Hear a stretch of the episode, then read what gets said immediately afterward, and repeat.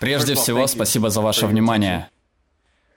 Это ни с чем не сравнимо находиться в этом зале, полном людей, когда все внимание обращено на меня. Получать внимание – это очень мощное чувство. Я актер, поэтому немного разбираюсь в... ни в чем на самом деле.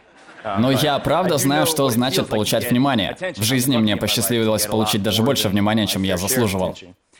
И я очень за это благодарен, потому что, как я уже сказал, это очень мощное чувство. Но есть еще одно мощное чувство, которое мне посчастливилось испытать, будучи актером. Забавно, но это чувство скорее противоположное, потому что оно связано не с привлечением внимания, а с его концентрацией.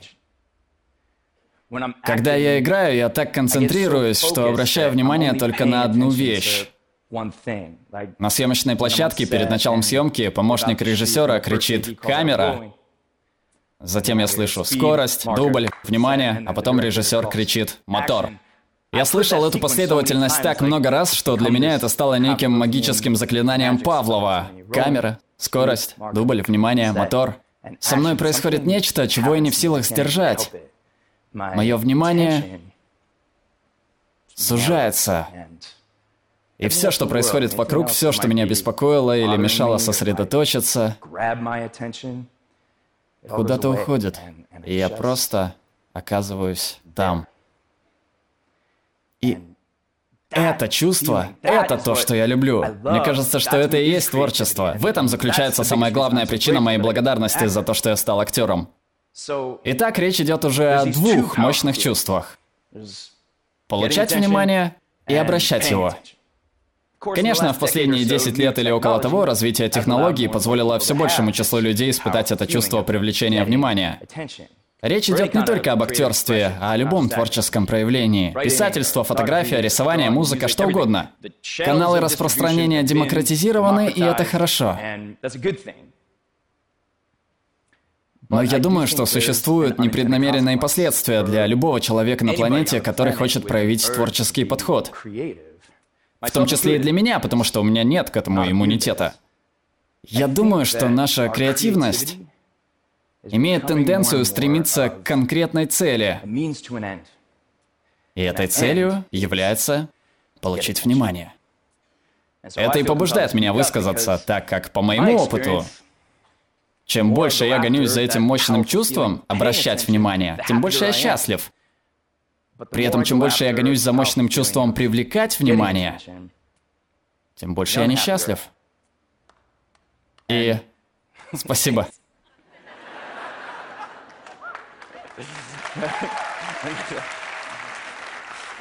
Это что-то, что мне очень знакомо.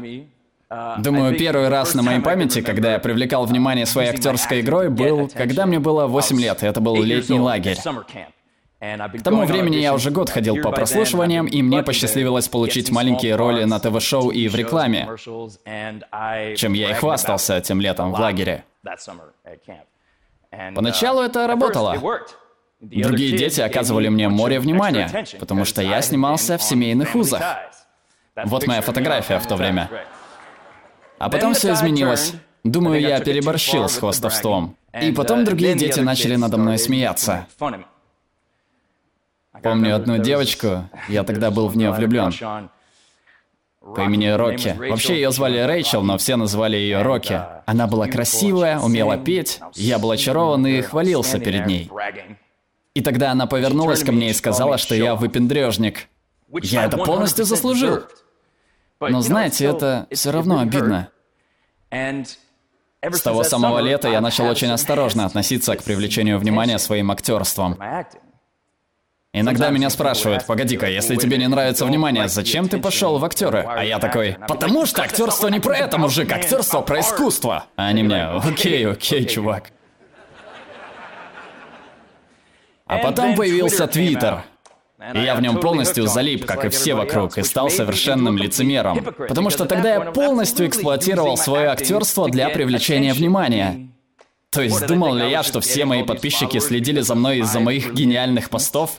Вообще-то так я и думал. Я такой, они любят меня не потому, что я снимался в Бэтмене, им нравится то, что я говорю, я хорошо обращаюсь со словом. В миг это стало влиять на столь любимый мной творческий процесс. И сейчас влияет. Я пытаюсь это исправить. Скажем, сижу я и читаю сценарий.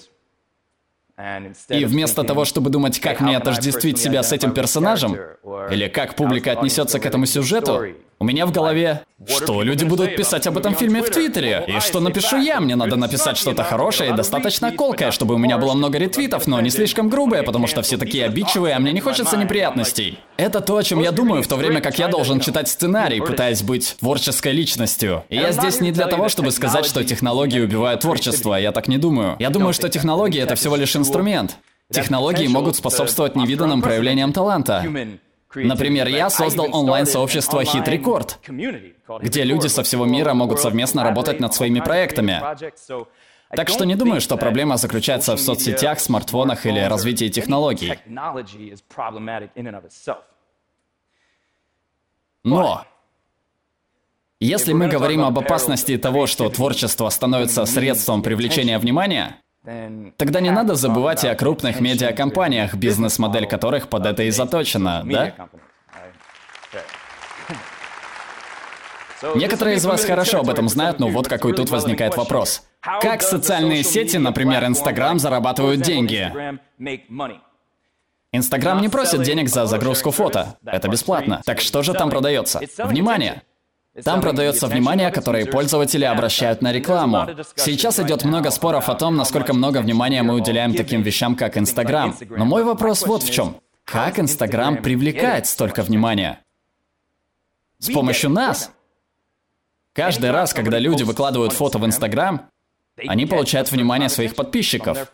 Неважно, сколько их, пара человек или несколько миллионов. Чем больше внимания вы привлекаете, тем больше внимания Инстаграм продает. В интересах Инстаграма сделать так, чтобы вы получали как можно больше внимания. Поэтому соцсеть делает так, чтобы вы хотели этого внимания, просто вожделели его и страдали от его нехватки. Инстаграм подсаживает пользователей на это мощное чувство привлечения внимания.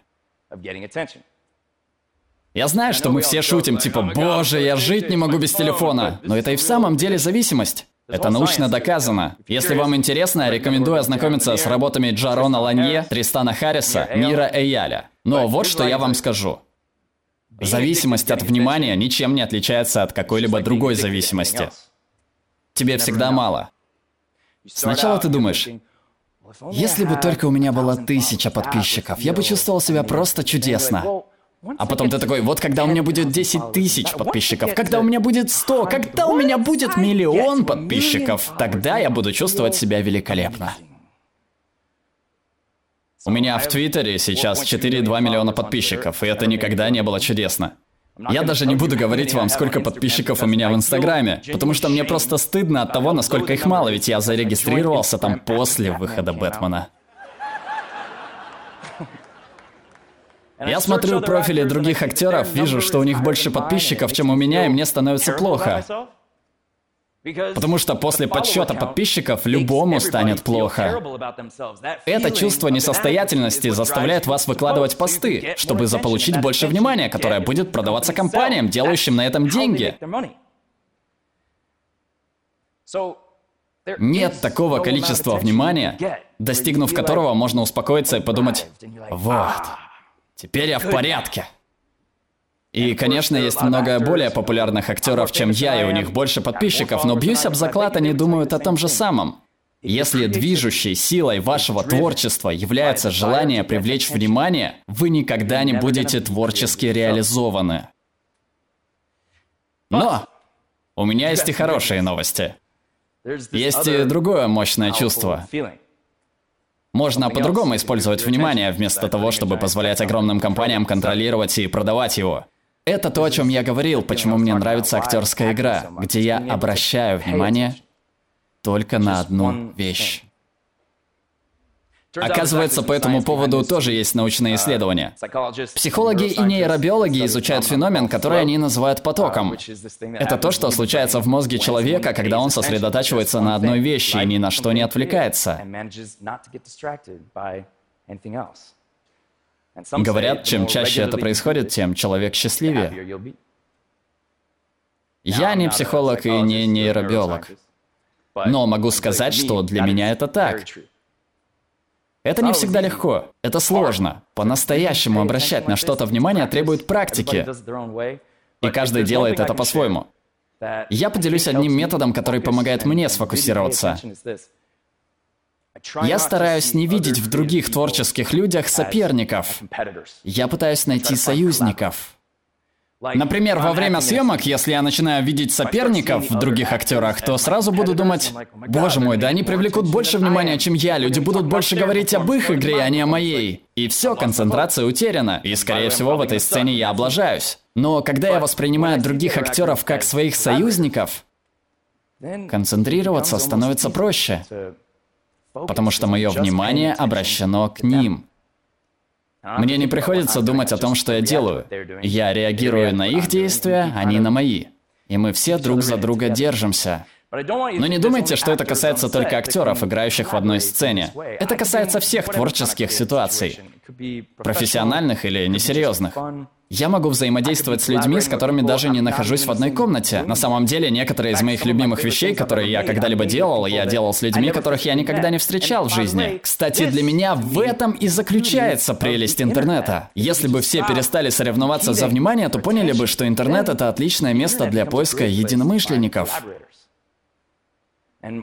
И когда я взаимодействую с людьми, неважно, на съемочной площадке или онлайн, мне становится намного проще обнаружить этот поток, ведь все наше внимание обращено на проект, который мы совместно создаем. И я начинаю чувствовать, что являюсь частью чего-то большего, чем я сам.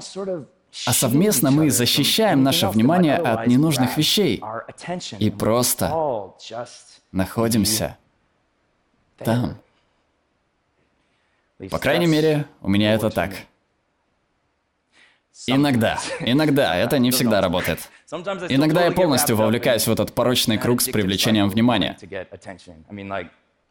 Ну, то есть даже сейчас часть меня как бы говорит, «Эй, все, посмотрите на меня, я выступаю на TED!»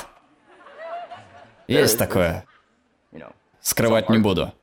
Но я также могу честно сказать, что для меня сам творческий процесс написания и реализации моей речи — это огромная возможность сфокусироваться и обратить внимание на то, что мне важно. Так что, вне зависимости от того, сколько внимания я тут получу, я все равно счастлив, что сделал это. И я благодарен всем вам за эту возможность. Спасибо всем, у меня все. Теперь вы можете обратить свое внимание на кого-нибудь еще. Спасибо еще раз. Это видео переведено и озвучено благодаря нашим подписчикам в паблике ВКонтакте «Тед на русском языке». Озвучил Глеб Иванов. Перевела Мария Савельева.